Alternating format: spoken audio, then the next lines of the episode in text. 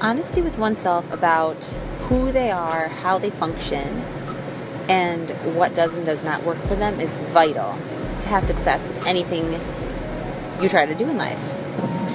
For example, if you know you're not someone who's going to get up at 4 a.m. to be the first one at the door at the gym, although you want to be that person, don't set that expectation for yourself.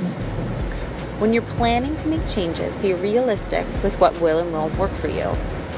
Know that if you want to try something and you're determined to stick it out because you think that realistically and logistically it will work well for your life, by all means do it.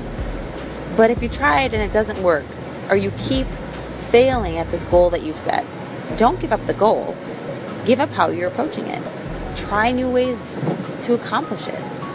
If you know that you can't meal prep twice a week in the evenings because you're exhausted, don't do it. Try it out in the morning. Try it once a week. Make these changes, experiment, and don't be hypercritical when you do fail at some goal that you've set because there's no true thing as failure. If you agree to never quit, you could never really fail.